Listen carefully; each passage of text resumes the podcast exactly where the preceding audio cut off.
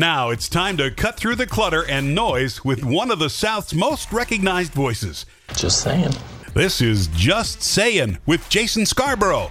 Jason, what's up, brother? You may not always agree with him, but he's just saying. Now let's get to it with the man, the myth, the legend. Well, most days. Here's Jason Scarborough.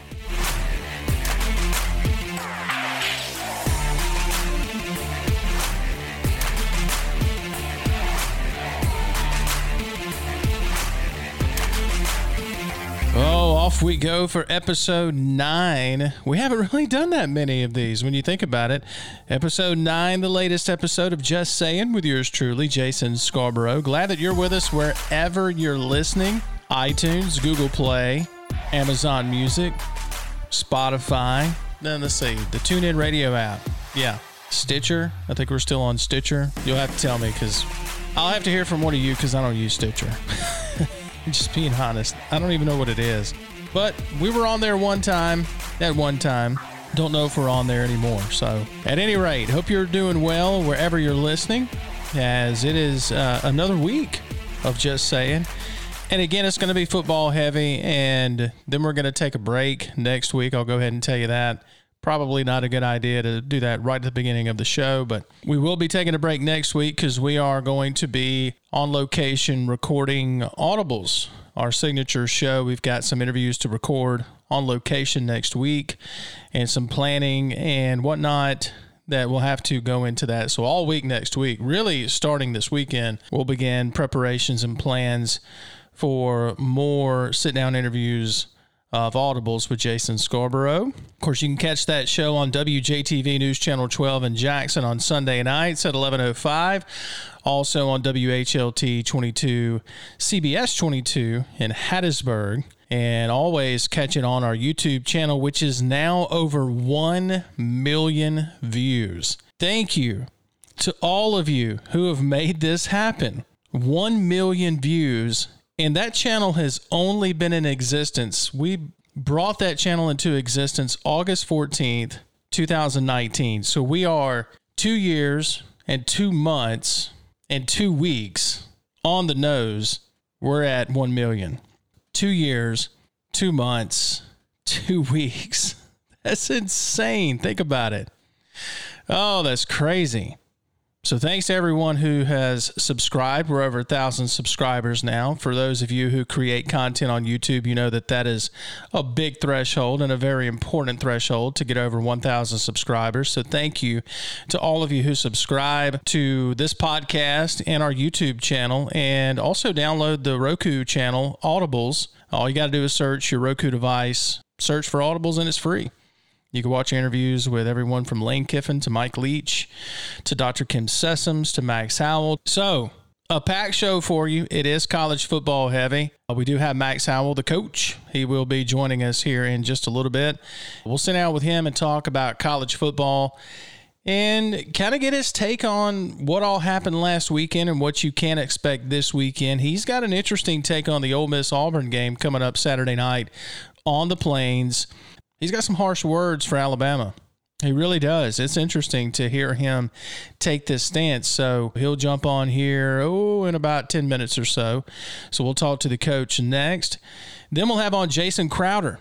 He's with WFCA in French Camp, Mississippi. He does a lot of work for Mississippi State University. He is the play by play voice for women's basketball at Mississippi State. He does MSU Game Day on WFCA. It's a 100,000 watt uh, FM station here in Mississippi. Covers a lot of ground. Uh, let's see, what else does he do? He does SEC updates. So whenever you see SEC update on our platforms, that's Jason that puts that together. He does a little bit of everything for Mississippi State and for WFCA, and he will join us to talk about how does he feel the progress of the Mississippi State football program? How's it coming to him? Uh, we'll ask him that question. So Jason will join us uh, here in about 30 minutes or so, about a half hour, give or take. And then Keith Carter, athletics director at Ole Miss. How did Saturday go retiring Eli Manning's jersey in front of a packed house, blowout win over LSU? How did it look through his eyes? And you want to hear the conversation that he had with Eli Manning before he walked out. You're going to want to hear about that. So we'll have Keith Carter on to talk about that. Big plans coming up, all sorts of plans coming up on campus there at Ole Miss. You don't want to miss that. We will ask him about Lane Kiffin, his name being tossed around or mentioned in connection with a lot of job openings, including the leader in the clubhouse is LSU. So we'll ask Keith about that. So you don't want to miss that, and that'll be coming up here in about an hour. So uh, tune in for that. So Max Howell, Jason Crowder, and then Keith Carter. So here's my take on Lane Kiffin going to LSU. He's not going to LSU. He's not going to LSU. He is not going to LSU. I need to say that several times so it gets through to people. He's not going to LSU. Why would he? Why would he go to LSU? Well, it's a top five program. Okay even after all of their missteps and their mishandling and just the horrific culture that is LSU football on campus there and their treatment of, of women specifically, yeah, it's still a top five job. But is it a top five job enough to pull away Lane Kiffin from Oxford? No. Well, if you're going to make $12 million a year, yeah, that's the number they're tossing around that they're going to pay Lane Kiffin twelve million a year to come to LSU because I guess that's what Jimbo's getting in, in College Station. So LSU fans and, and boosters and backers they're they're going to that. They're going to pay him twelve million dollars a year. Well, that might be difficult because you got to think about all the financial obligations and fees and problems that LSU has right now. Before it's said and done, it's going to cost upwards of $100 million between the buyout and getting rid of Coach Orgeron. And make no mistake about it, they're getting rid of him. I understand the press conference a couple of weeks ago looked amicable and looked cozy, and Scott Woodward was saying, "Hey, you better come out, come hang out with me on the bayou." It's not cozy. They're getting rid of Orgeron.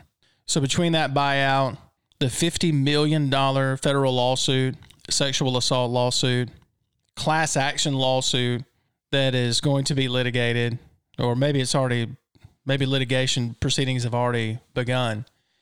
You think that's going to be the only federal investigation or federal lawsuit that's going to come against the school as a result of the investigations into all the Title IX missteps and allegations? You think that's going to be the only class action lawsuit that the school is going to have to contend with financially one way or the other?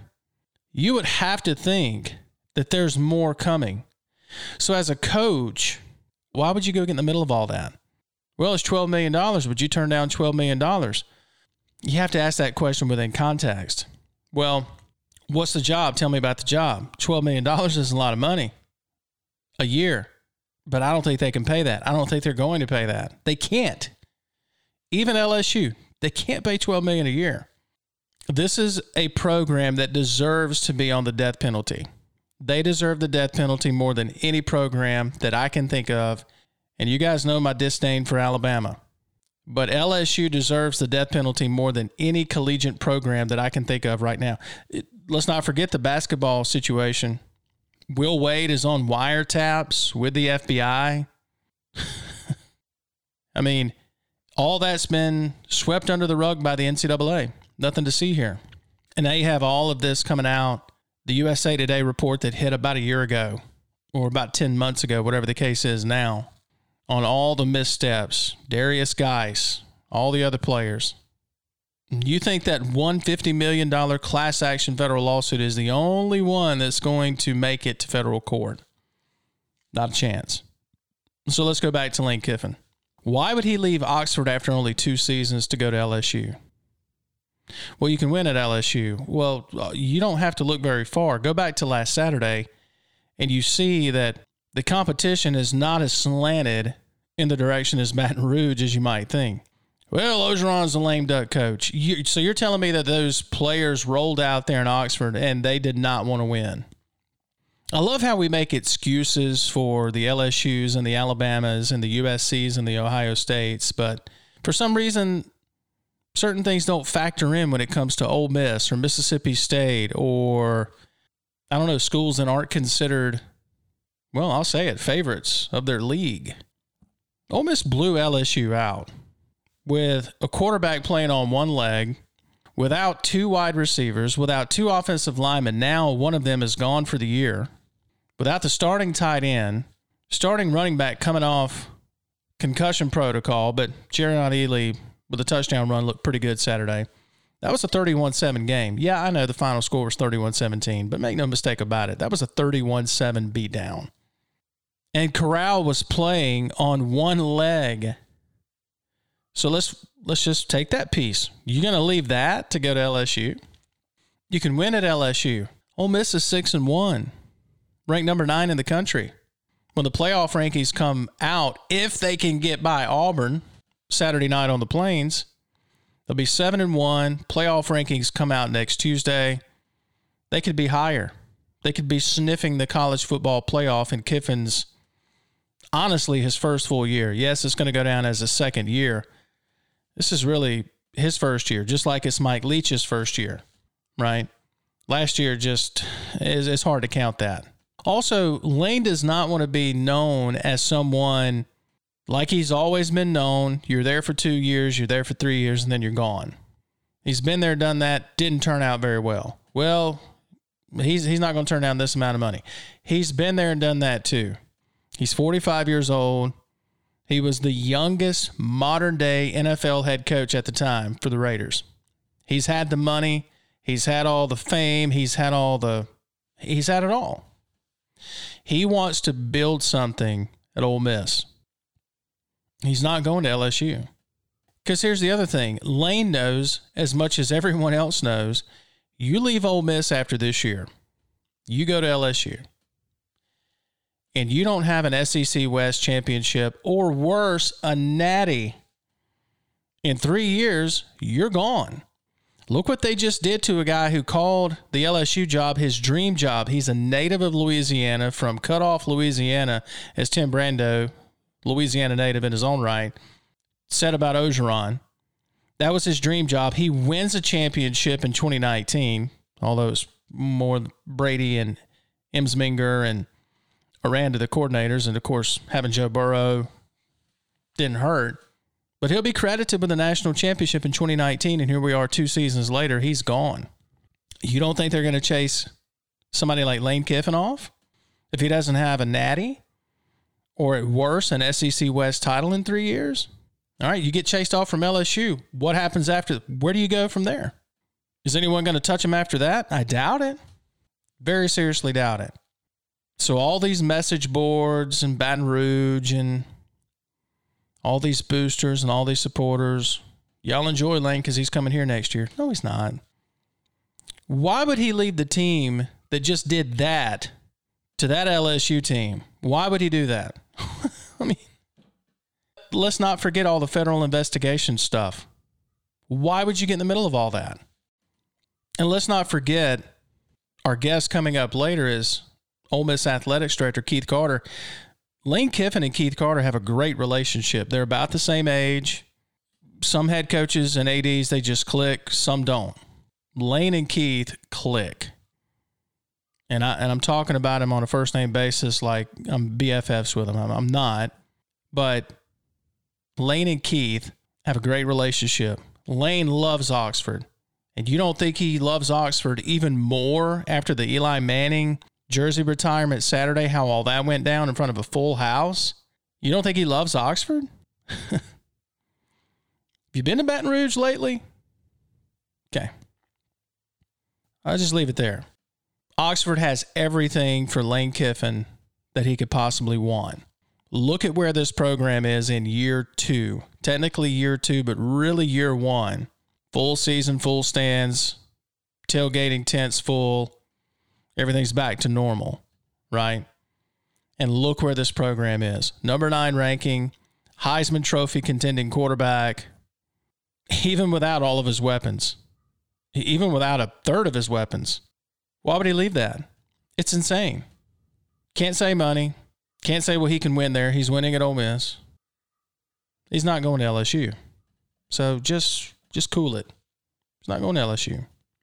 And if he does, I'll gladly come on this program and eat crow. It won't be the first time I've had to eat crow. It won't be the last time. So, big guest list coming up. Hope you'll stick around for that. Should be a lot of fun. Once again, the guest list Max Howell, Coach Max Howell, coming up here in just a couple of minutes. And actually, he's going to come up here in about, actually, about 60 seconds or so. So we'll take a break. Coach Max Howell next, and then uh, Jason Crowder with WFCA and the Mississippi State Football Radio Network. And later on, Ole Miss Athletics Director Keith Carter and what he said to Eli Manning before he walked out onto the field for his jersey retirement ceremony. You don't want to miss that. Just saying, on the Spirit Media Network, we are presented by King's Daughters Medical Center in Brookhaven online at kdmc.org. We take a break, come back with a coach in a moment right here on the Spirit Media Network. During times of uncertainty, it's comforting to know we have a healthcare system in our community that's been committed to supporting us for well over a century. In this current time, we are standing together, and our bond is stronger than ever. KDMC, caring for our community like no one else can.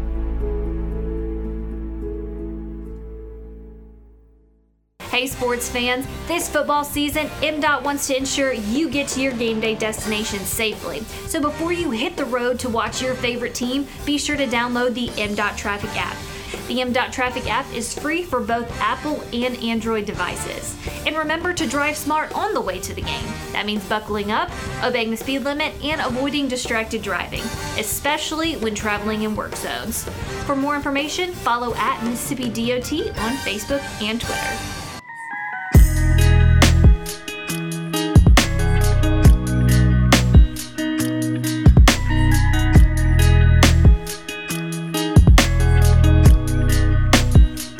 Topic you'd like discussed on Just Saying? Shoot Jason an email. It's really that simple. Jason at spiritmedianet.com.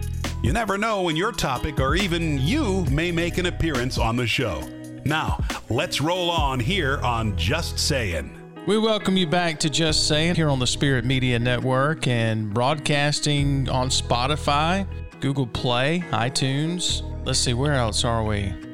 I think we're still on TuneIn Radio, and for sure, I'm really excited about us being on Amazon Music. That's so cool to, to me personally because I use Amazon Music on a regular basis. So it's really the only place that you can find Garth Brooks, his entire library. You can't find it on iTunes. There's only one place he puts it, and that's on Amazon Music. So I'm a big Garth fan. So there you go. And just a lot to get into. And, and we're at the mid-season point of college football, and our next guest, you just know him as Coach. That's how we know him. Coach Max Howell. He's on the KDMC guest line.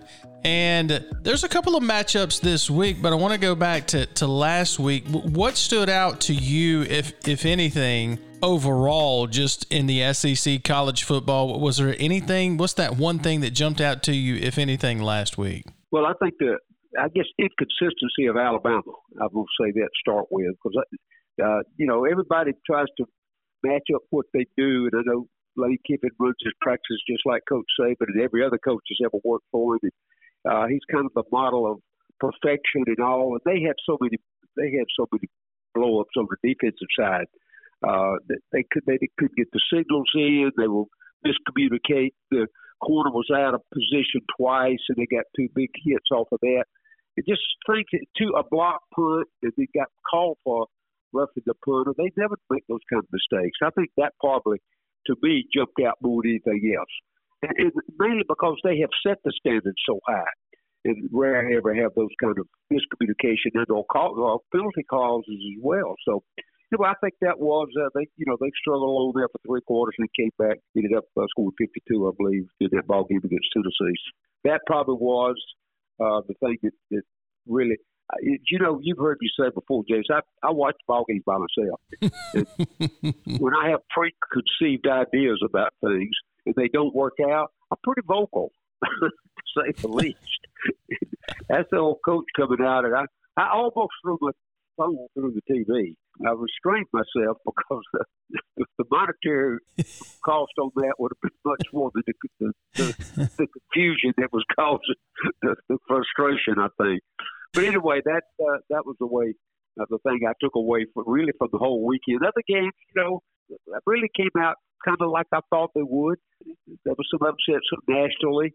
But uh, I think you know we we center mostly around the SEC of what happens here in this part of the country. And Alabama got themselves with that win, did get themselves back up. Ole Miss wins big against LSU. They move up. Mississippi State wins at Vanderbilt. They should have. uh, I'll be interested to talk a little bit about their game with Kentucky this week as well.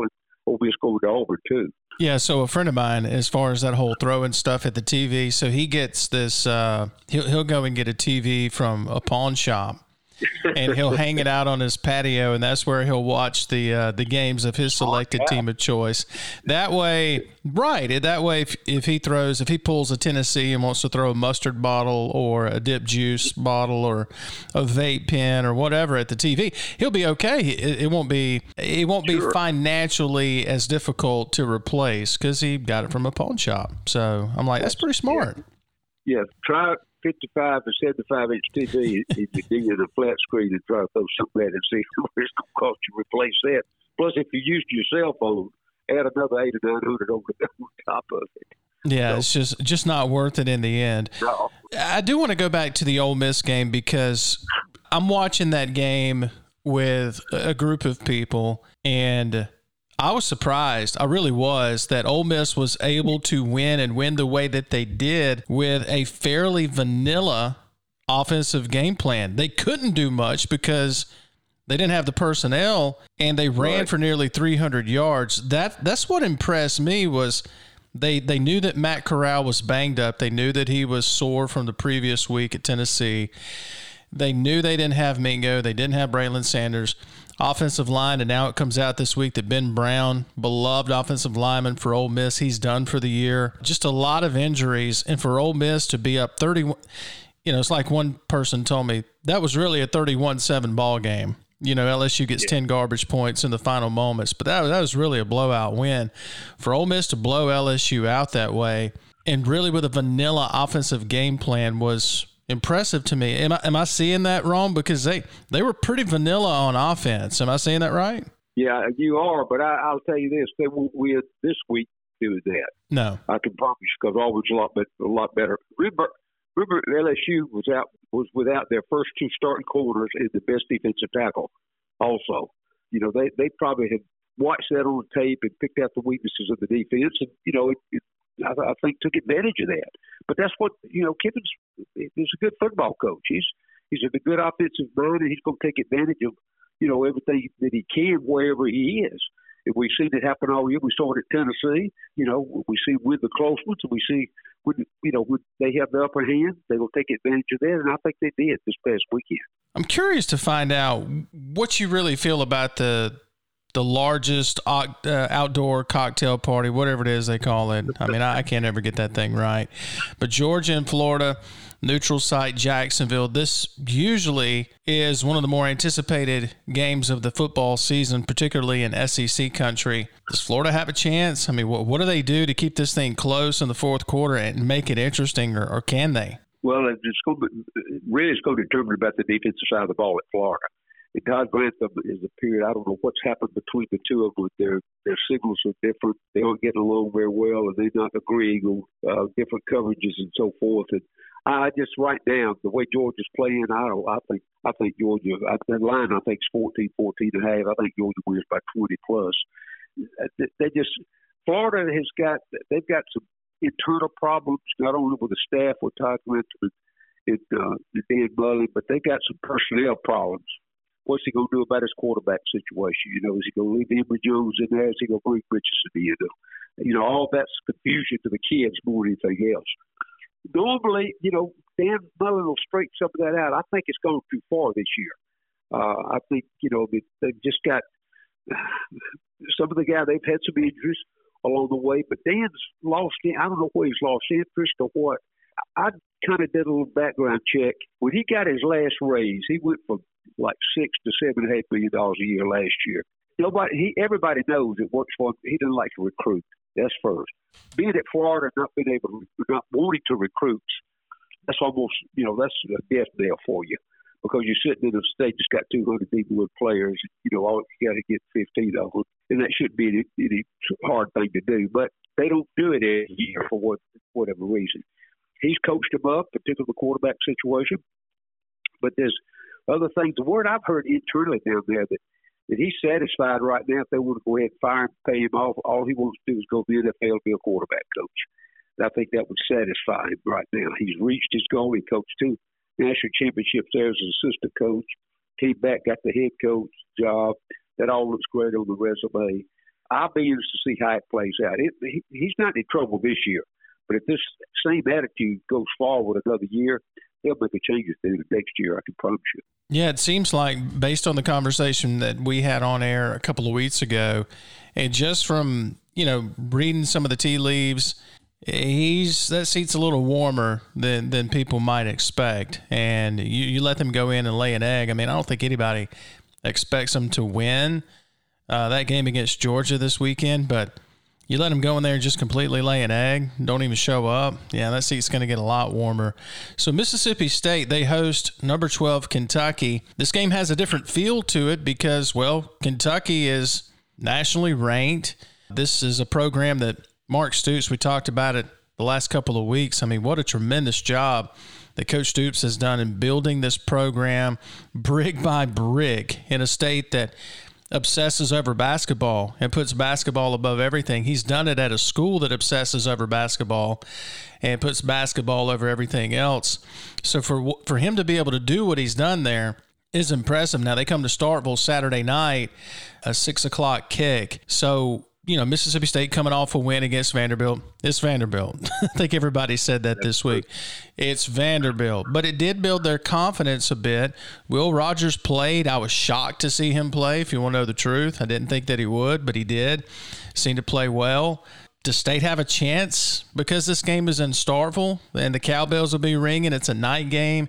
It'll be a great environment the state have a chance to knock off Kentucky? I mean, how do you see this matchup playing well, out? I, you know, I don't much think it's going to matter how Mississippi State plays. It's going to be what Kentucky does. Uh, in my opinion, from observation, Kentucky will have to lose the game.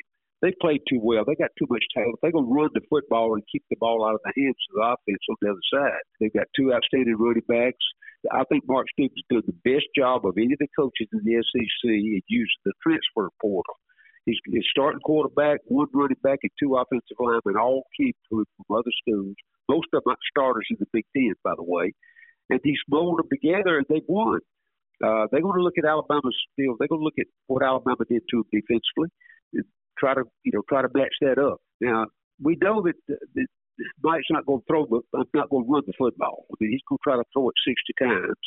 And uh, if he, I'll say this: if he throws it 55 to 60 times. If the longest pass he throws is 125 yards and everything else is less than 10 yards, they will win.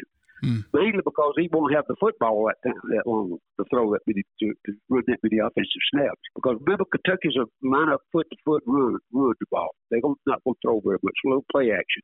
But they got two big running backs that can run, and uh, the offensive front is very good. So I, I'd say it, would have to be an off night for Kentucky. I think Mississippi State, what win, lose, or draw, would have to play their best ball game uh, if they would beat Kentucky this week. I got Kentucky going eleven one. I'll be honest with you. Really? Yep. That kind of that kind of caught me flat footed a little bit there. They, you think they're going to finish eleven and one? Look at look at where they've been and look who they got left to play. Yeah, I think they got Vanderbilt and Missouri and Mississippi State. so you tell me. Not too crazy to think that. But but even if you hear that, I mean, yeah, you're looking at the remaining schedule, but even hearing that Kentucky football could finish 11 and 1 and with a top 10 ranking. I mean, think about that that statement.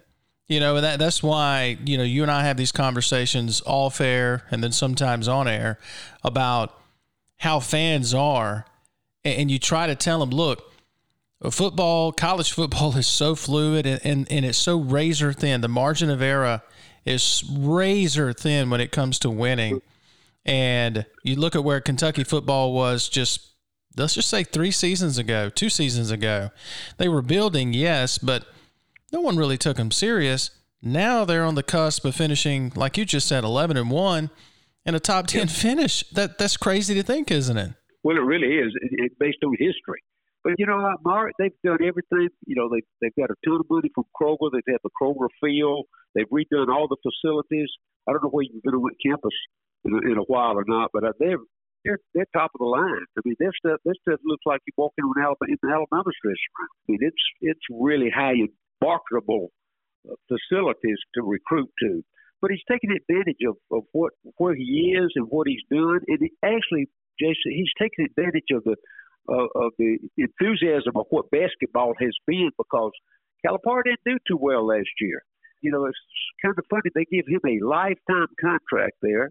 But if they want to fire him, it's going to cost them a minimum of fifty million uh, to get him out of there. Gracious. So it is. There's some guys that would pony up to try to get that done. By the way, but he's taking advantage of that enthusiasm and moved it away from basketball into football. And uh, I mean, you they have a sellout. They play hard. The kids do. The enthusiasm, the student body uh, enthusiasm is spilled over to the team, to the field.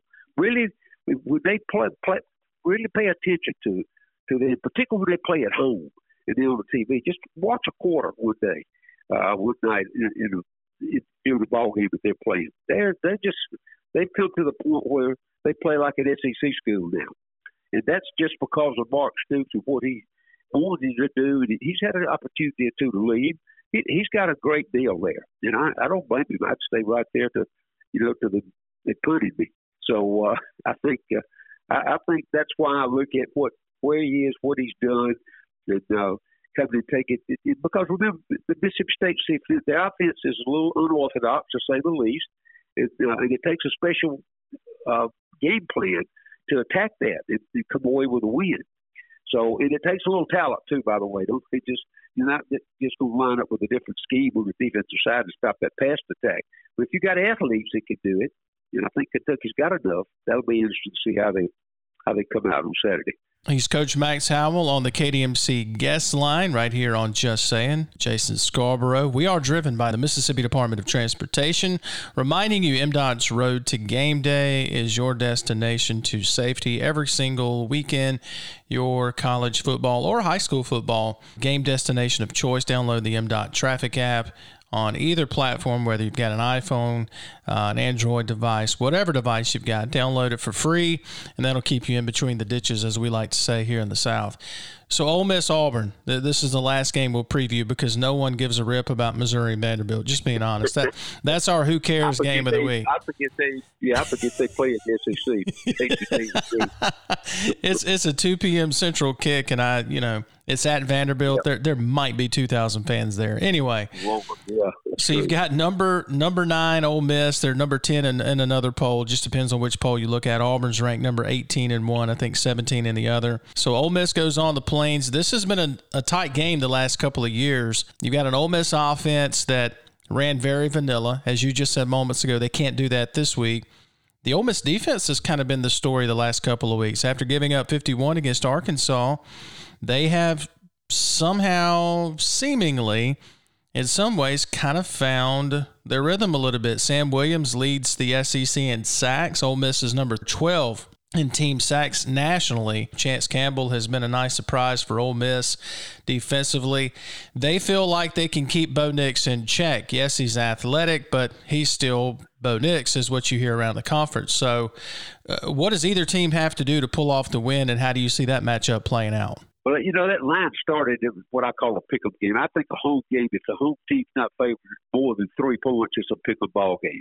Well, that game started off at two and a half, Auburn favored. Yesterday, it went to one Ole Miss yeah. uh, favor. So there's some guys out there that feel like Ole Miss has really got a chance. Ole Miss can't afford to make a mistake. Uh, I've been in that stadium a hundred times and played in that stadium and coached in that stadium. And uh, I'm telling you, it's a it's a different place, a different attitude over there for some reason. And now that I maybe maybe you may have been not read, uh, there's a coaching conflict going on on that campus because the coaches refused the vaccination. The, the governor has said the universities have the right to demand their employees mm-hmm. uh, to take, take the shot. So we're going to see how that works. It's a big flat going on over there about that, uh, about how that'll work out. Now, I think the worst they could do is make him sit in the press box or, you know, just keep him off the sidelines. I think that'll be, make a, a lot of difference uh, if that happens. I have no idea where it is or not. I have not heard it be either week before we know if anything comes from it. But little things like that in a ball game where both teams are pretty evenly matched. You know, I, I, I'd say this to you: if if we had to go to Oxford this week, I'd say Ole Miss beat them hands down. I don't know about over there. I really don't. But you can't tell how how Nix is going to play. I mean, you know, he goes out there and runs wild against uh, LSU, and, and the guy, the guy's not Johnny Manziel. He didn't have that kind of speed, but he was effective doing that. Well, the last week he goes to Arkansas, and you know they score what 38 on Arkansas, and uh, and he, you know, stays in the pocket and does what he's supposed to do. Uh, I think the, the the thing you have to worry about with Auburn is is Nix going to throw, be able to throw the ball, but the Bigsby kid is, is one of the better running backs in the SEC. That's, been good before. But he's not been effective or efficient in the last couple of ball games. I don't know whether that's the by play calling or what. I have have not had a chance to, to sit and watch a whole ball game with him. I will this weekend. So I, I'd say it's evenly matched. Ole Miss has got just as good a chance as Auburn does. Other than the fact is Auburn's got really consider Auburn with a home field advantage there. But if Ole Miss plays their ball game, I, I really like the way Kiffin picks and chooses what you know his play calling against whatever defense is out there. I think Ole Miss can win the ball game, but they can't turn it over. They can't throw a pick. And Corral's gonna have to run the ball, so he he can't run it 30 times like he did against Tennessee, but he needs to run it 10 to 12 times, 15 times on critical situations to make the, make that offense effective. And of course, the other running backs are, have got to carry the load as well. So I, you know, I think whoever goes into the, the fourth quarter leading that ball game, I think they got a chance to come out with a win. Yeah, what's interesting about talking about taking care of the football, Ole Miss is taking care of the football pretty well uh, so far yeah. this season. So you expect that trend to continue. Of course, you know when you're going on the road, you know all, all bets are off. You just never know what's going to happen. So those will be the games we'll be watching this weekend. You got four SEC games on the slate. You just heard Coach Howell and I go through them. The Who Cares game of the week is Missouri at Vanderbilt, 2 o'clock kick Central Time. The greatest outdoor cocktail party, whatever they call it, uh, Georgia at Florida, number one Georgia. That's 2.30 kick on CBS. Then you've got Ole Miss and Auburn. Uh, on the plane, six o'clock kick. I believe that's on ESPN, and then Mississippi State hosting Kentucky at six o'clock. Uh, number twelve Kentucky. So those are the game's coming up this weekend. And Coach Howell, as always, appreciate your time breaking down SEC football and college football. Should be a fun weekend, and we'll do it again next week. I'm always available, Jason. Always my pleasure. Thank you so much.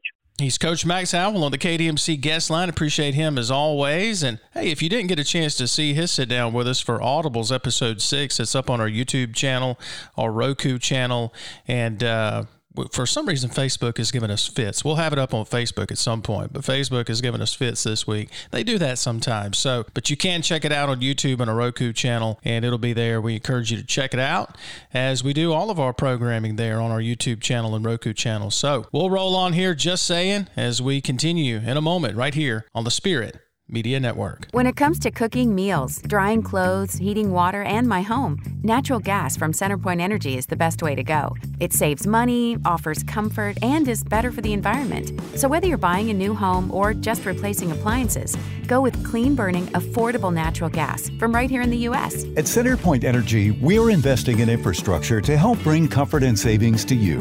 Visit centerpointenergy.com slash natural gas benefits to learn more. CenterPoint Energy, always there. Family owned and operated since 1986, Lakeside Molding has become the trusted source of architectural products throughout the South. They offer fine interior architectural moldings, custom millwork, and cabinet doors designed and handcrafted in Flowood. Their showroom on Lakeland Drive is stocked with today's most sought after interior details, including corbels, post, fireplace mantles, bath vanities, butcher block islands, mirrors, and much more. Tim Shoemaker and his staff work closely to meet client needs for new construction, restoration, and remodeling projects. Lakeside Molding, where details make the difference.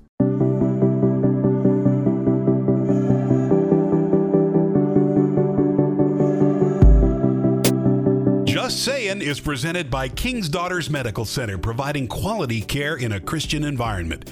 Visit kdmc.org to learn more about the KDMC Touch in caring for you and your family. Now, here's Jason. All right, we welcome you back to Just Saying right here on the Spirit Media Network. Glad that you're with us wherever you're listening, possibly on Spotify, iTunes, Google Play.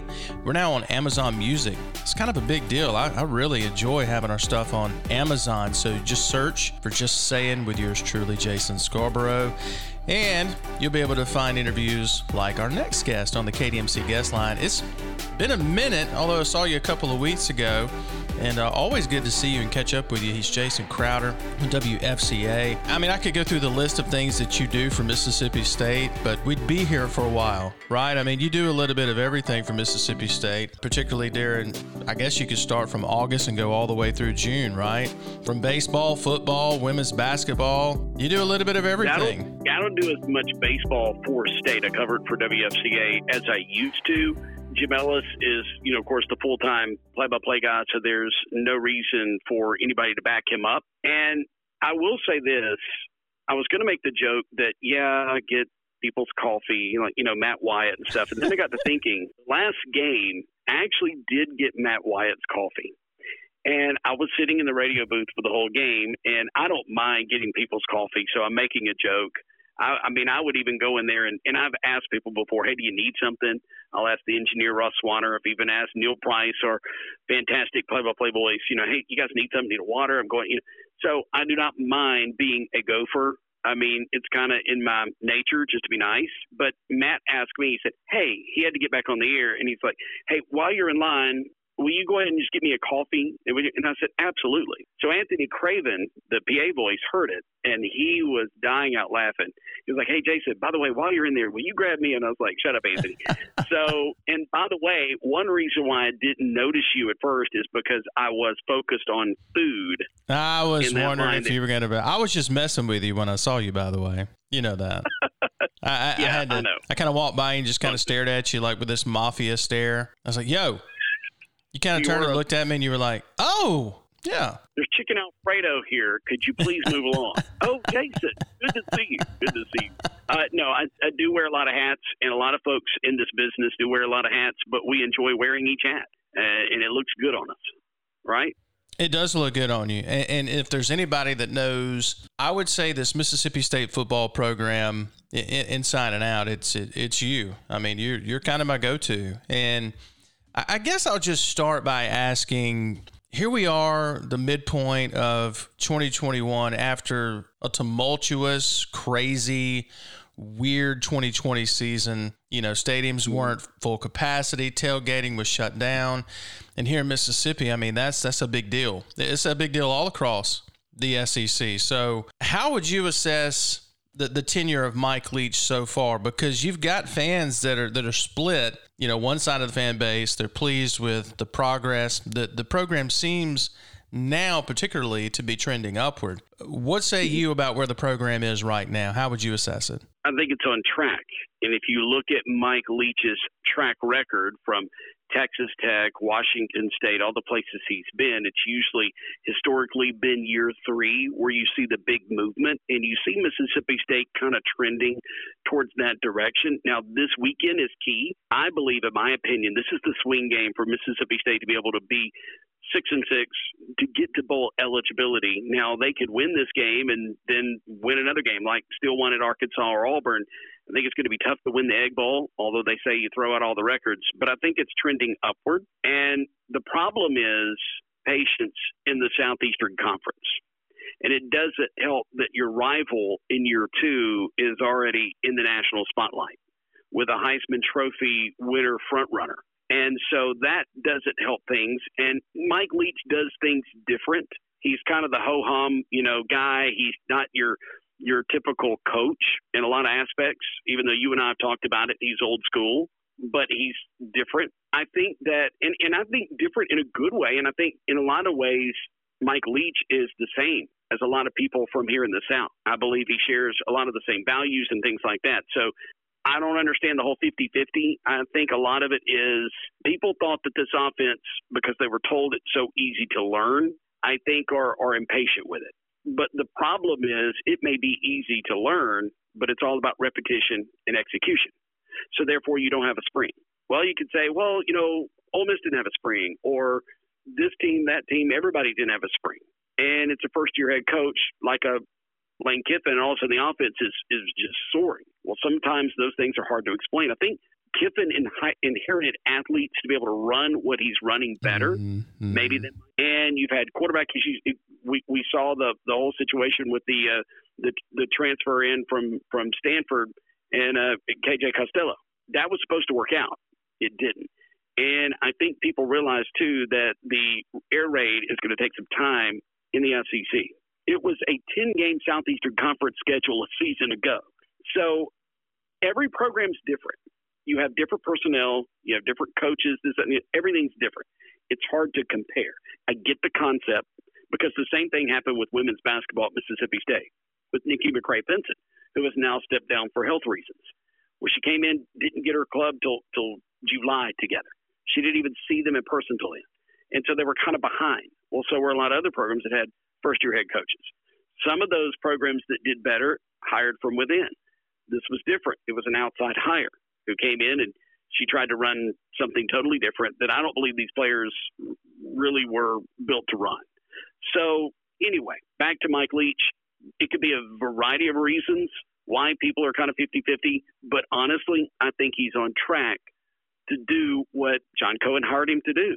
That's to win football games, have you competitive in games that you haven't been competitive in as of late. And and let's face it, what are you what are you wanting as Mississippi State fans? What do we want? Do we want to be Alabama? Well, everybody wants to be Alabama. Ole Miss wants to be Alabama. LSU wants to be Alabama. They are occasionally. So, but what Mike Leach can do is bring you name recognition. He can bring you your seven to nine wins, have that occasional ten win, eleven win, that special season like Dan Mullen had built. That's that's what we are at Mississippi State. Now, does that mean that you don't strive to be like Alabama? No, you do. I mean, you do everything you can to win. I think Mike Leach will get it done. He's got a defense coordinator that can do it, Zach Arnett, and uh, it's all about retaining him, though. But like another member of the media said, and I agree with him 100%, I'll go ahead and give him credit. Brian Haydad with Super Talk Mississippi says he believes that Mississippi State will always have good defensive players and will always have a good defense no matter what. I think they might have a hiccup a year or two. I agree. So I've gone a roundabout way just to say I think it's on the up and people need to just relax a little bit. A lot of it starts up front. Well, any offense depends on your offensive line and how well they're going to perform. And we've seen some up and down performances. I think that unit as a whole is getting better. There's kind of a sore thumb that's sticking out right now with the offensive line. We'll leave that alone. And until that can be corrected, you know, you're probably going to see some more up and down. But hey, they scored 45 points. I know it was against Vanderbilt, but a team that plays an aggressive defense, they don't do the normal drop eight but confidence is something state needs, and that's something they have coming into this weekend's game. Yeah, you just touched on something I think is very, very interesting. You touched on the fact that there are that's just what we do in Mississippi. It, you know, if it, the shoe was on the other foot, Ole Miss fans would do the same thing, or Ole Miss supporters. I think that there's a lot of folks looking at what Ole Miss is doing on offense and as a team in in Lane Kiffin's second year but I don't think that people are factoring in what you just factored in so beautifully and eloquently is that the cupboard was full of guys that fit that type of system that Lane Kiffin and Jeff. Lebby want to run. The the cupboard was already stacked full. The table was set. Not to take anything away from Lane Kiffin's coaching ability, obviously, or Jeff Lebby's ability as a play caller, but they had more pieces and parts already put in place thanks to the dynamic recruiting of Matt Luke and his staff, the, the regime that was there before Lane Kiffin arrived in Oxford. So maybe they have more pieces and parts in place thanks to Matt Luke, who's now at Georgia, possibly more so than what Mike Leach had. And then you had just a weird, off, different kind of season last year. And maybe Mike is still trying to recruit and get that cupboard restocked, so to speak. Is that essentially kind of kind of what you're saying? Am I reading that right? Am I picking up on that right? Yeah, he's got to get his guys. Now, with his system, apparently anybody can run it. It's not like, oh, well, you know, he can teach you to run the system. It's, uh, well, we got to get Joe Blow out of here because he's not fit for the air raid. I'm told how simple it is to install how simple it is to learn because he keeps it simple and this, that, and the other. It's repetition. Um, it's basically being in the right spot at the right time. You got to get your timing, better decision making by the quarterback. There's a lot of pressure on the quarterback to make those decisions. But yes, I, I, I here's the thing: Dan Mullen recruited for how long was Dan Mullen in Starkville? Ten years. He came in came in 09, left 17. So what? Nine. Anyway, yeah. he was there basically a decade. And so you you look at how he recruited, and then it's that same bring your lunch pail, old school type smash mouth football. Offense was spread, but it was a different kind of spread than what some teams run. Like Ole Miss's spread, but it's different than what Dan Mullen ran. And so, like for example, you have a Nick Fitzgerald. He's built to throw the football occasionally, run first, throw second, and then you bring Joe Moorhead in, whom I love. I think Joe Moorhead's a fantastic guy, and I got along great. We still communicate from time to time. We're not best of friends, but there's an occasional communication, congratulatory here and there, this, that, and the other, and you know, help him with a recruit, you know, or this, that, probably shouldn't have said that, but you know what I mean. There was a kid here at Bridge mm-hmm. Camp I was trying to help out, and they were looking at him. So I just kind of, hey, you might want to look at this kid. There's all these other schools looking at him, and then State got in the mix. So, and I reached out to State as well. So that's how that went. There's no violations going on. So anyhow, so we've had some communication. But what Joe did was he came in and all of a sudden really complicated the offense with his terminology. And he told me in the spring before he was going to just kind of slowly install what he wanted to install from his offense and maybe 60 40 use a lot of what Dan ran because that's what the kids were used to. We didn't see a lot of that. And now from the outside looking in, you know, watching film, observing, it was just complicated terminology trying to force things, being stubborn, hurt Joe Moorhead as far as certain wins and losses. That 2018 team could have been very special at state. Okay, so then you fast forward, and then two years he's gone. And then you bring in a Mike Leach. And so the recruiting cycle hasn't really necessarily had time to flip, in my opinion. And so then you don't have the spring. And I so last year's fall was basically basically your live spring, which was fine. Yes, Alabama won a national championship. They're credited for that. State went to a bowl game. They won it. They're credited for that. But essentially, everything that happened last year was it was kind of like it didn't count. It counted if you won. If you didn't win, it didn't count. Does that make sense? and so then everybody thought, oh, okay, well now you know Mike Leach has had a fall, it's had a season in the spring, and there's still been some problems with decision making. The penalties are too much. You look, okay, everybody will say typical Mike Leach. You, you, play a clean game and you win against NC State, a way better football team than Memphis, bigger name than Memphis. Then you somehow shoot yourself too many times in the foot to where you run out of toes and you lose that game with Memphis, who's not a good football team. You credit them for getting the win because they fought hard, but at the same time, State fumbled that one away. And I got a text message from an Ole Miss friend of mine during the game that said, you never play Memphis as Ole Miss or Mississippi State. Mm-hmm. It's their Super Bowl. You have nothing to gain. I, I see where he's coming from. I'm okay with playing Memphis. I don't think that was a bad decision, but the state's got to execute. So you're still having some of those execution problems. They're Jekyll and Hyde. They're kind of like the Saints in some ways, the way they've played on the offensive line. They've gotten a lot better. They have a very talented receiving corps. I don't want to sit back and say Will Rogers is not the answer because I think he does some really good things. We're still seeing a progression from this kid everything's setting up for state to have a special year in year three, I believe. If everybody just sticks with it, gives Mike Leach a, ch- Leach a chance. Part of the problem is, and, and I realize, look, it's expensive. I don't have to pay for a ticket. You know, I get a credential. I understand that. I'm not paying for, you know, wife and kids and, you know, all this, that, and the other to, to go into the games and blah, blah, blah, when you can watch it on TV or listen on the radio, watch online, whatever but it's going to take some support and some backing, folks getting into the stands, creating a really good atmosphere this weekend against Kentucky, because this game is so important. I think can be very important to how well you do in year three under Mike Leach. I mean, that may be putting too much importance on one game. So I think a recruiting cycle. I keep going down rabbit trails. I promise I'm going to stay more focused to your questions and kind of slow down my answers a little bit, shorten them. But I think a recruiting cycle could help. And it, that's opinion. I could be way off. Somebody with a little bit more expertise listening says, no, he's way off. That's fine. But I think that there's just a process in learning a new staff, learning how to win in this new system and stuff. And look, it's the SEC. That's why that game against Memphis is so important because you win that game Mississippi State is five and two right now with a loss to LSU and Alabama. LSU was kind of a swing game. I'm not going to sit back and say State should have won the game. I think they could have won the game. Should have won the Memphis game. So you're looking at five and two. You're one win away from bowl eligibility, and so that's one of those non-conference non-power five games are so important and state blue ones, so they're having to play catch up. He's Jason Crowder with WFCA and the Mississippi State Football Radio Network. When you look at this matchup this weekend, you talked about Kentucky, number 12 ranked, coming in. this is a series that's deadlocked, 24 wins apiece. It's, it's crazy when you think about it. And you know, you've had up and down games. You've had, you know, years in this matchup where you just don't know what to expect. What do you expect Saturday? You know, you, you should have a packed house uh, there at Davis Wade Stadium. Should be a great environment. I always enjoy coming there. Uh, for a home SEC game, it's always a lot of fun and should be a great environment Saturday.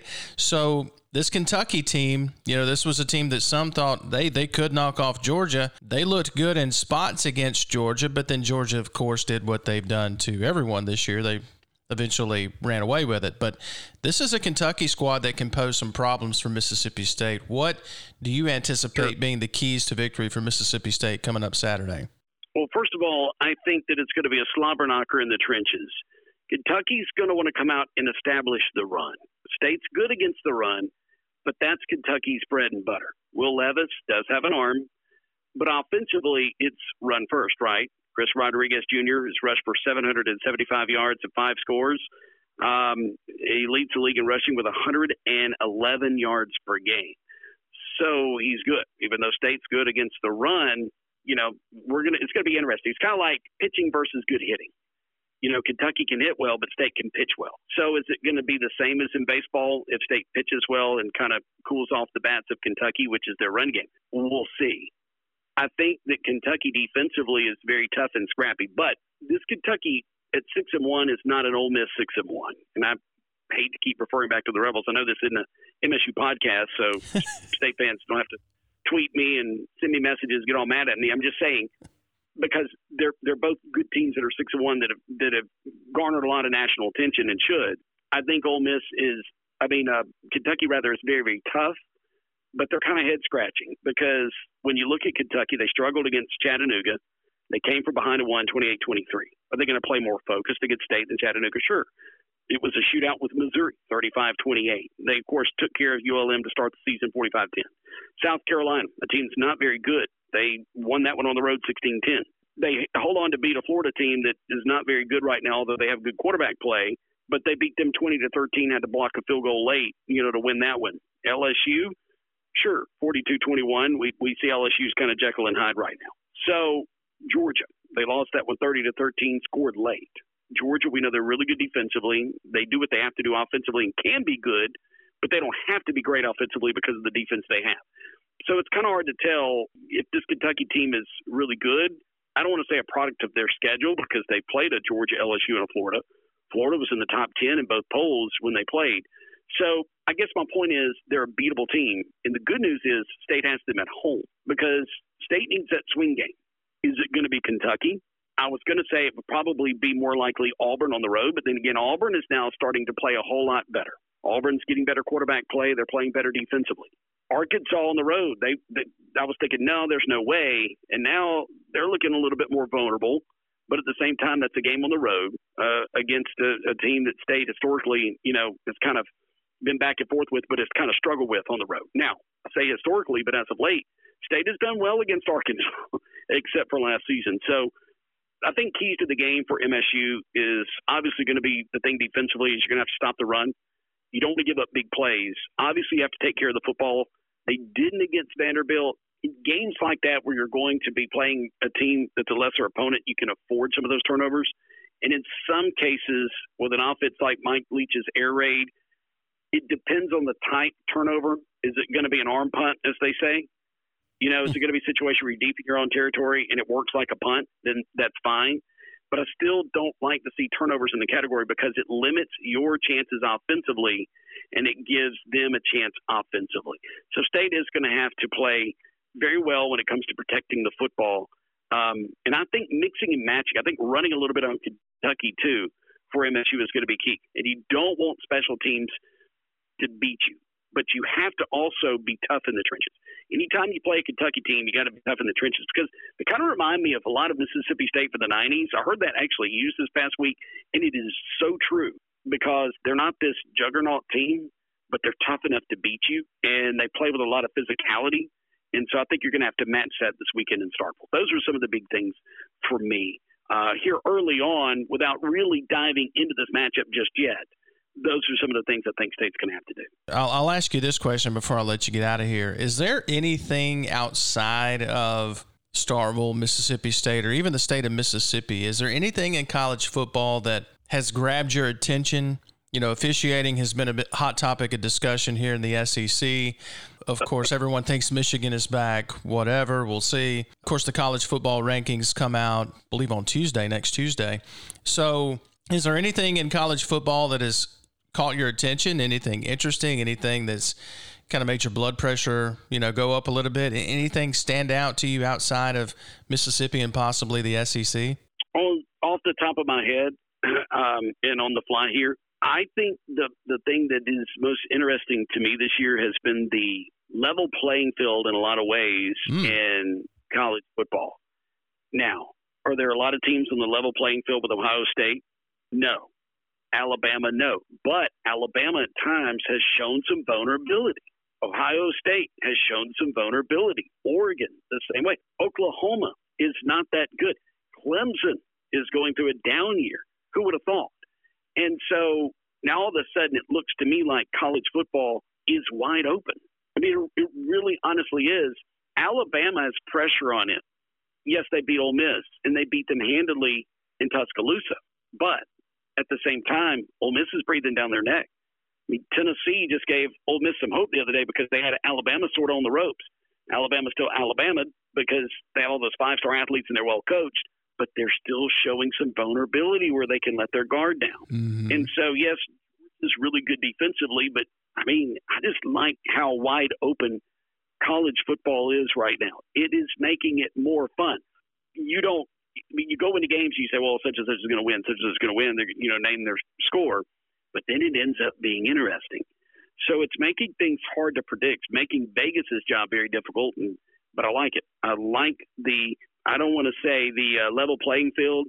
Parity is the word I'm looking for because there's still teams that are going to out talent you, and they're still better coached than you. But at the same time, it's kind of been fun through halfway, over halfway through the season so far. He's Jason Crowder, host of SEC Update with WFCA. I just call him the man with a full hat rack because he wears so many different hats, right? What hat do you not wear? I see. I got quiet coffee, so intern hat I wear. Uh, all right, Matt. I'm gonna Matt. If you're listening, I'm gonna give you a hot dog next week. This weekend, I'm gonna yeah. make sure Matt has a care package in there in the radio booth. He's gonna have his hot dog and going to put all the condiments on that he likes, and, and I'll make sure he's going to be handed ice cream at halftime and all that kind of stuff. And Matt Matt's a fantastic guy, really good friend, and of course, you know, I don't mind getting Matt coffee. I'm just making a joke. Uh, that did not bother me one bit. But yeah, I don't know. I'm trying to think. Um, uh, there, there's a lot of things I do, a lot of things I do, you know, and it's it's tough because you know if, if you do your job well, uh, you, you got to prep well, and um, and so there's number one EMCC taking on ICC on Thursday night. I don't know when this podcast is going to air, and I got to do play by play for it. Oh, by the way, sometimes you have to fill uh, fill in talent uh, because the normal color guy can't be there. He's got a high school football game he's got to do because games were moved from Friday to Thursday in his classification. So Rocky Felker is going to join me in the booth. And, oh, cool. Uh, so then on Friday night, I've got a high school game. I do those occasionally, not every Friday night. I do a scoreboard show on WFCA every Friday night, a pregame show on WFCA uh, that covers Mississippi State on MSU game day.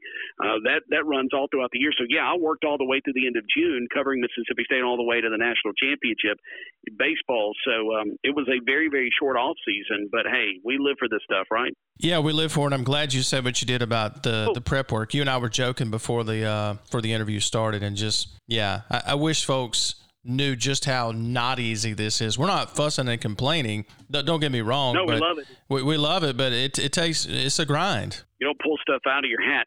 Hey, by the way, I forgot. Um, I do women's basketball for Mississippi State right. uh, on the radio network, and we're two weeks or less than two weeks away. November the 9th, MSU opens up their season. They play November the 1st, the exhibition game, but I don't have radio for that. I get to sit back and observe.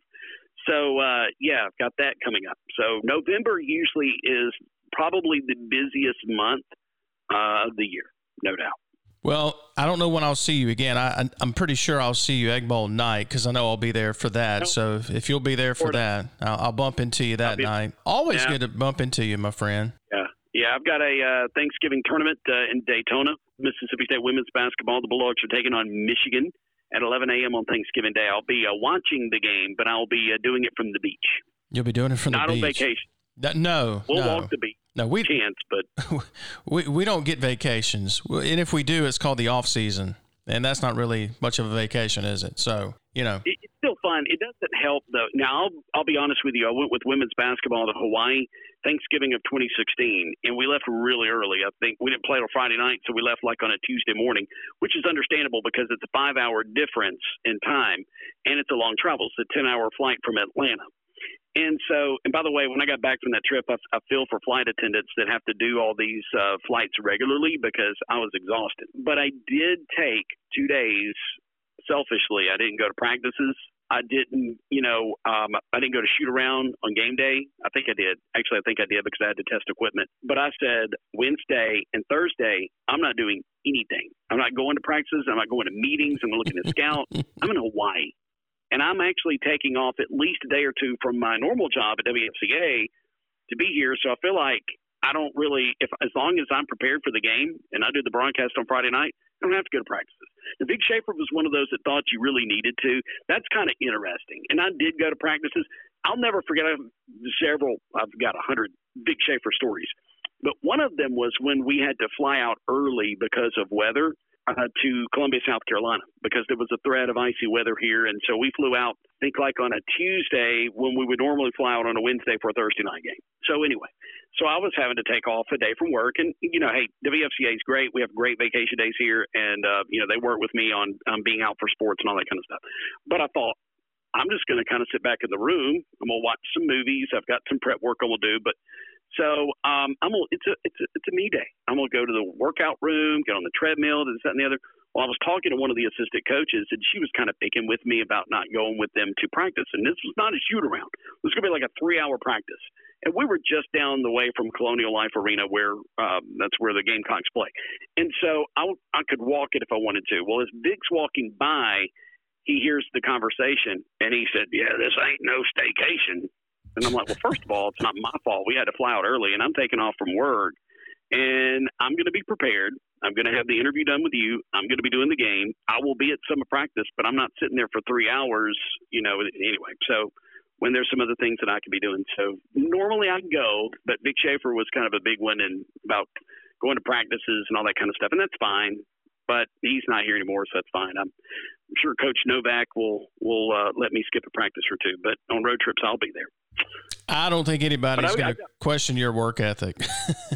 And I'm like, I looked over at Aqua Aqua Franklin. She was the uh, she was the assistant coach at the time. He's now the head coach at Lamar. And uh, I went, "Is he joking? She was like, I think he's joking, but he did very sternly. This ain't no staycation. But um, yeah. Anyway, so yeah, I've got a bunch of stories. Of course, now you may have to let me get to where I'm either not doing this anymore or retired before I come on a podcast with you and tell you some of these stories. So like Everett Kennard always tells me when I say you should write a book, he said that he'd have to go into witness protection. so if he wrote a book, and I've heard a lot of those stories from Everett, and I'm like Everett, I was like, you, you got to tell these stories, buddy. You got to, you know. And I've heard some doozies, and uh, some of them I'm like, whoa. And uh, anyway, so it would get. I don't want to say somebody in trouble, but you know, they wouldn't appreciate that being written in a book. That's why I said he'd have to go into witness protection. But when you've been driving the bus as long as Everett Kennard, you've been seeing a lot of things over the years.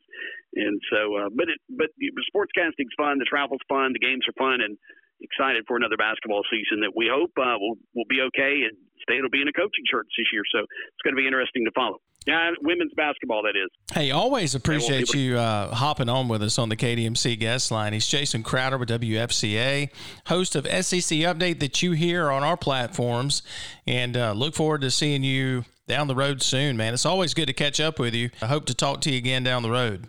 Same, same here. If you ever need anything, let me know. Absolutely. He's Jason Crowder, folks, joining us on the KDMC guest line. We take a break and come back with more right here, just saying, on the Spirit Media Network. Hello, I'm Gary Jolly from the Tractor Store. Landowners, your Mahindra dealer is ready to give you special savings on the toughest tractors and utility vehicles on earth. During the Mahindra Red Tag Sale, hurry in for up to $7,900 in cashback savings and Red Tag savings only from Mahindra. Head on over to the Tractor Store for great savings.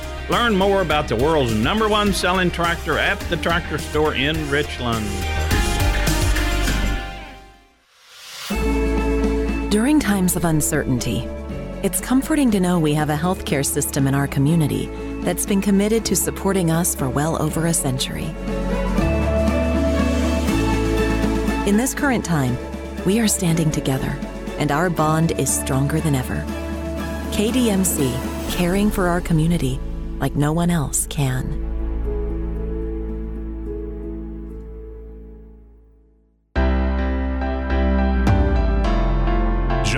Saying is driven by the Mississippi Department of Transportation, reminding you that every day is game day. Download the MDOT smartphone app today and check out the Mississippi roads before heading out to your favorite destination. MDOT, a proud supporter of the Spirit Media Network. Now let's keep Jason in between the ditches with another segment right here on Just Saying.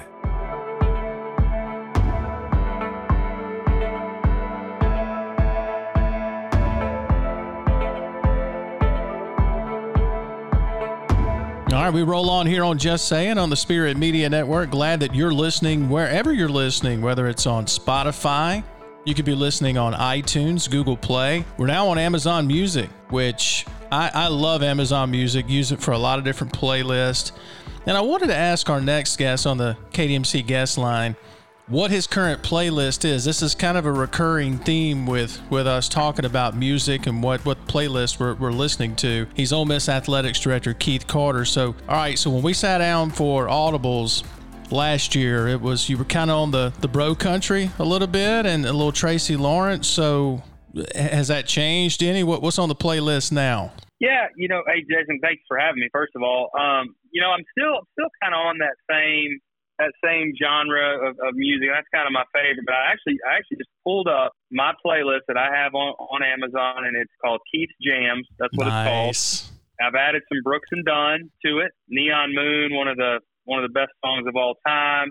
I've got some Jameson Rogers, which is a local uh, Batesville, Batesville, uh, Mississippi, you know, product. It's got some stuff out on the radio now. I've got Waymaker, which is uh, some Christian contemporary, mm-hmm. and then I've added, uh, and then then I've added, which is kind of weird in this this whole list, but I've added "Kickstart My Heart" by Motley Crue, which is on there. So uh, just kind of an eclectic group of, of music here, but uh, I like good music, man. What can I say? Oh, I love it. The Passion version of Waymaker is the one I always. I mean, I like any version of that song, but the the Passion Worship Band version of that that song, I think it was recorded at the New Year's uh, event a couple of years ago, is pretty good. If you hadn't checked that one out, so yeah, that that's a pretty eclectic. Uh, you know, I was talking with someone last week. You know, I'll, I'll go from, you know, Poison, Bon Jovi, Brooks and Dunn to CeCe Winans, Passion Worship Band, or something like that. The next, and then then it'll be Creedence Clearwater Revival. Like I'm all over the place, man. Speaking of all over the place, there were people all over the place last weekend on campus in Oxford a gorgeous day. You could not have asked for better weather. But I'm curious, just through your eyes as athletic director at Ole Miss, the jersey retirement ceremony for Eli Manning had to be put off from last year to this year because of COVID. I can't imagine you, in your mind, I don't think it could have gone any better, but I'm curious, like through your eyes, you know, how would you frame up last Saturday? Yeah, you know, I, I, I would agree 100%, you know, just kind of the short answer. But, you know, I, I think as I've kind of reflected on it, you know, since Saturday and, and really just the full weekend, you know, you start Thursday night with the M Club and, and bringing, you know, Eli into the M Club Hall of Fame. You have a great event on Friday night with former, you know, football players and a lot of Eli's teammates. And then obviously we all know, you know, what Saturday was like. But, um, you know, I, I kind of reflected on it, and I, and I was just thinking, you know, Ole Miss has been waiting for this weekend for a long time. You know, just for a lot of reasons. You know, you, you think about the NCAA case and the hangover from that, and a couple years of, you know, the the product on the field not being quite as good, and uh, you know, last year you have COVID, and then all of a sudden you have this weekend with LSU, and just all of these kind of things happening on the weekend, and, and it really just you know was the perfect storm for just a great Ole Miss weekend. And you know, so many people this weekend were talking about you know what happened 35 years ago when when Archie got his number retired, and I think there will be people talking about this weekend 35 years from now, saying you know, hey, I was there. Uh, that was one of the greatest Ole Miss weekends that I've you know, I can ever remember. And, uh, you know, I just think it, it couldn't have been more perfect and so happy for everybody in, in Rebel Nation, the, the Mannings, just, you know, so many people, Coach Kiffin and the players on this team to see a full house, which they had not seen before. You know, you just can't, you can't say enough, you know, great things about the weekend. And, you know, our, hope is that it's the first of many, you know, that we're going to be able to, to keep pushing and, and have great weekends moving forward as well. I know that you're in constant communication or somewhat constant communication with, with the Manning family. I mean, what was their reaction in conversations with you? What was their reaction when, when discussing the, the ceremony and just how everything went with you? What was that like? Well, it was awesome. And, you know, in typical Manning fashion, you know, you get texts, you get calls from them saying, you know, thank, thanking us for the weekend. And I'm like, well, thank you for the weekend. You know, I mean, thank you for for for being who you are and you know, be, being just such great ambassadors for for Ole Miss and Ole Miss athletics and and just the class that that family has is, is second to none. So it, it was awesome, you know, and, and I think again that um, it, it was, you know, as Eli was kind of waiting in the tunnel to, to come out uh, right before halftime, you know, he was with his family and then they all came out to get ready to go on the field. He waited back for a minute. I just, I took a step back there and I said, Hey, just soak it all in, man. You know, soak it all in. Sixty, almost sixty-five thousand people um, here to to watch you in this great honor, and um, you know, I think he was getting a little emotional at that time, which which was awesome, and um, just so much fun. And you know, Eli and, and all the Mannings, we we love them to death, and couldn't, couldn't have been a more perfect weekend. You know, looking at the the turnout from the students, you know, Coach Lane Kiffin, uh, you know, uh, your your Twitter account, Ole Miss marketing has been all over. They've been fantastic. The whole marketing team there at Ole Miss. They wanted a full stadium and they got it. And just rewinding to last year when, when you jumped on the podcast and we were navigating through COVID and half empty stadiums and tailgating was shut down. And you just look back to last year and you fast forward to this year and how much we missed it you know, through your eyes, you know, seeing those full stadiums, seeing the tailgating sections full, just frame that up for me. Your reaction when you saw those tailgating tents full Saturday and, and a full stadium Saturday.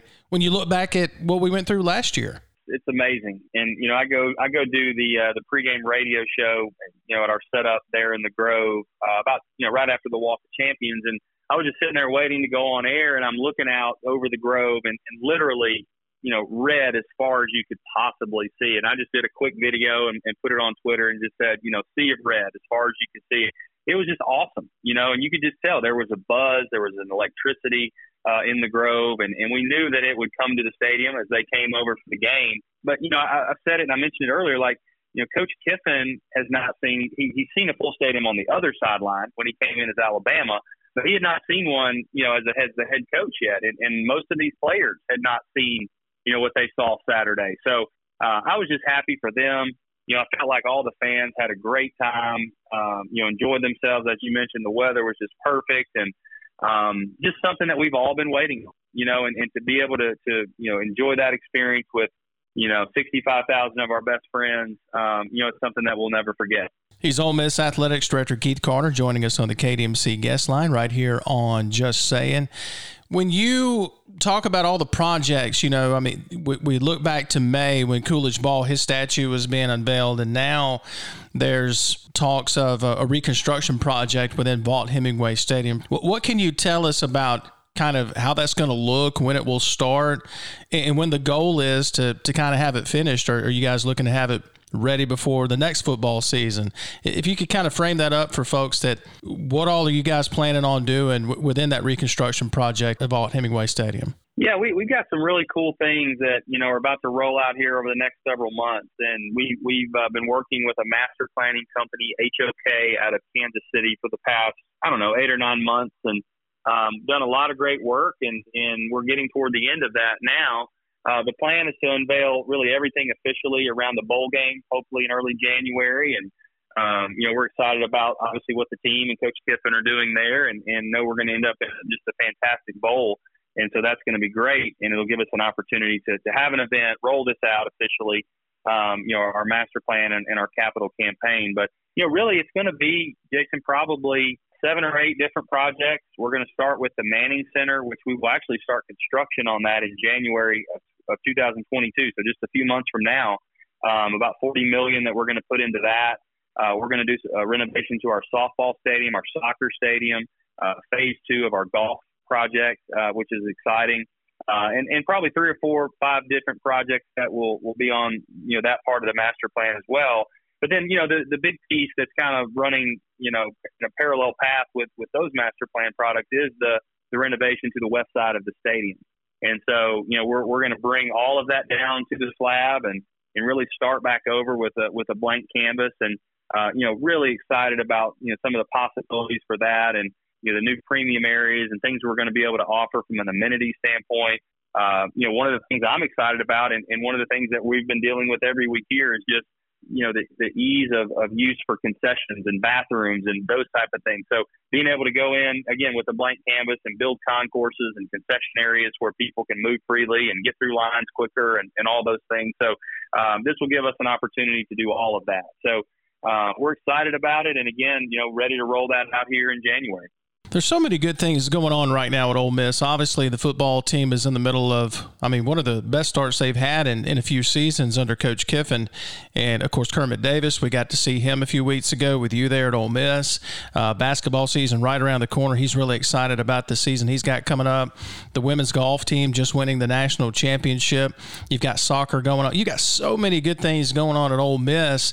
And when I've looked back to the conversation we had when we sat down for audibles, I mean, you had to hit the ground running.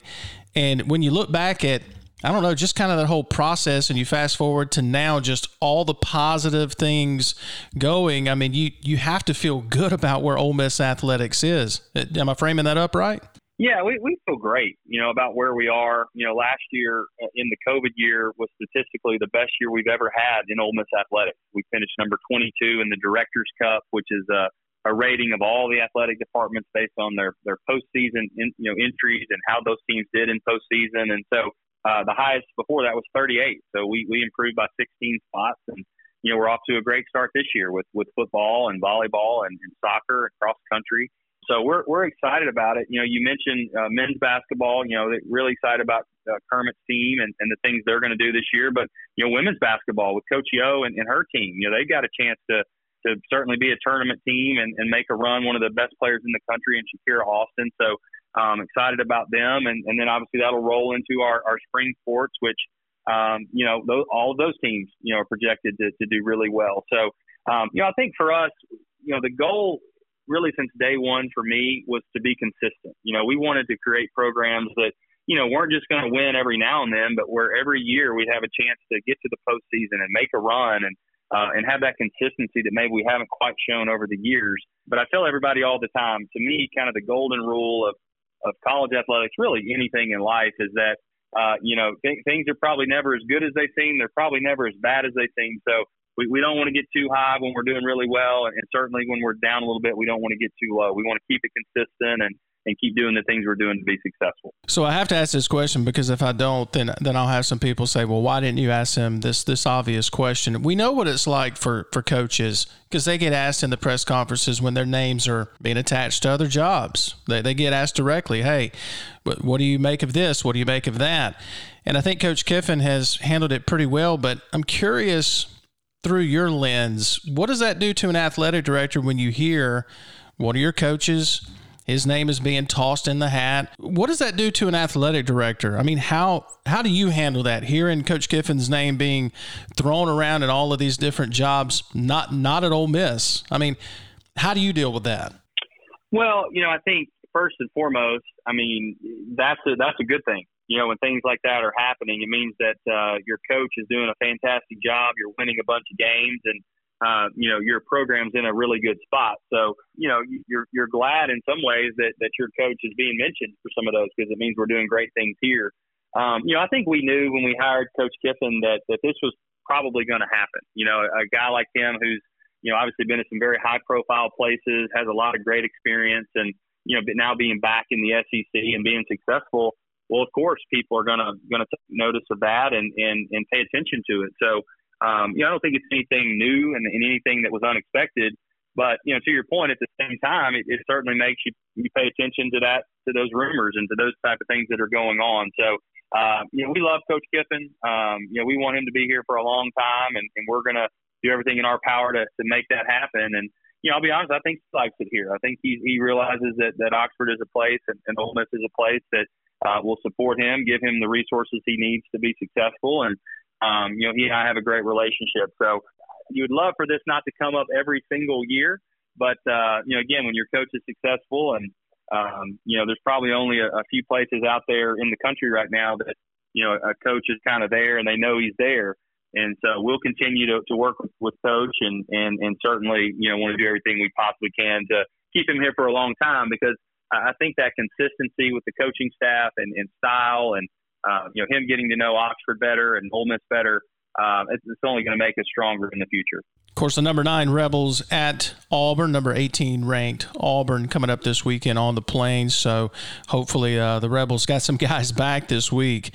They had a lot of injuries going on, and so hopefully the Rebels will be ready to go coming up Saturday night. By the way, before I let you go, I saw you on a video, uh, Ole Miss basketball and, and Kermit Davis shooting some free throws there for a charity challenge here just a little bit ago. Um, you still got it.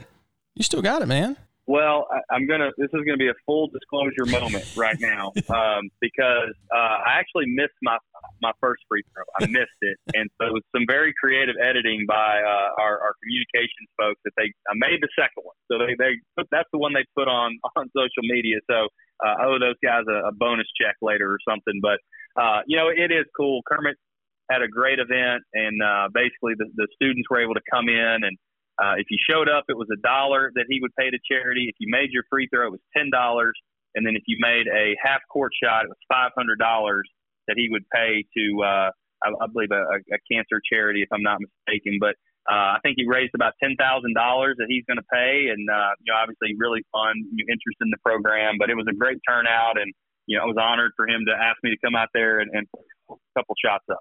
Hey, appreciate your time and always enjoy uh, catching up with you. Enjoy uh, seeing you at, at, the games. Of course, a big one this weekend, Ole Miss at Auburn.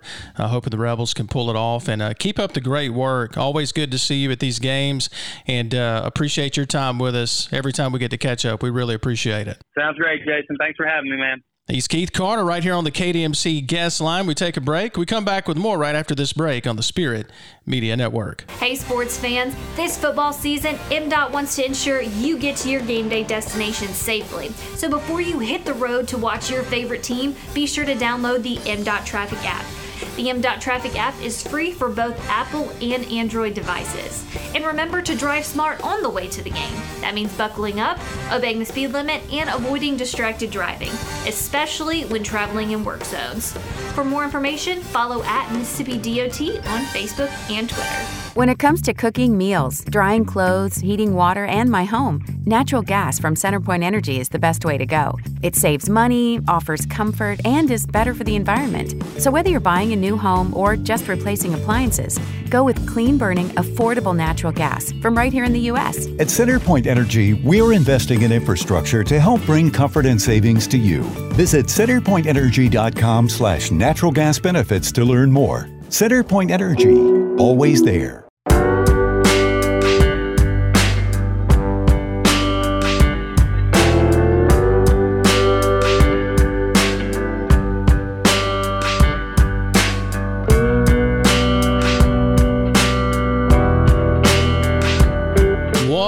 Great show. That was a lot of fun. Thanks to all of the guests who joined us on the KDMC guest line. We appreciate their time so much, taking time out of their schedules to join us here on Just Saying. We appreciate them so much. And wow, that's a pretty good show to to have before you take a hiatus. We, we won't be here next week. We'll be on location and spending time preparing and getting ready and taping episodes of Audibles with yours truly. Hope you'll check out that show. There's a listing on our YouTube channel. Just check out Audibles with Jason Scarborough. Check out the latest interviews we've got there and all that we've got coming up.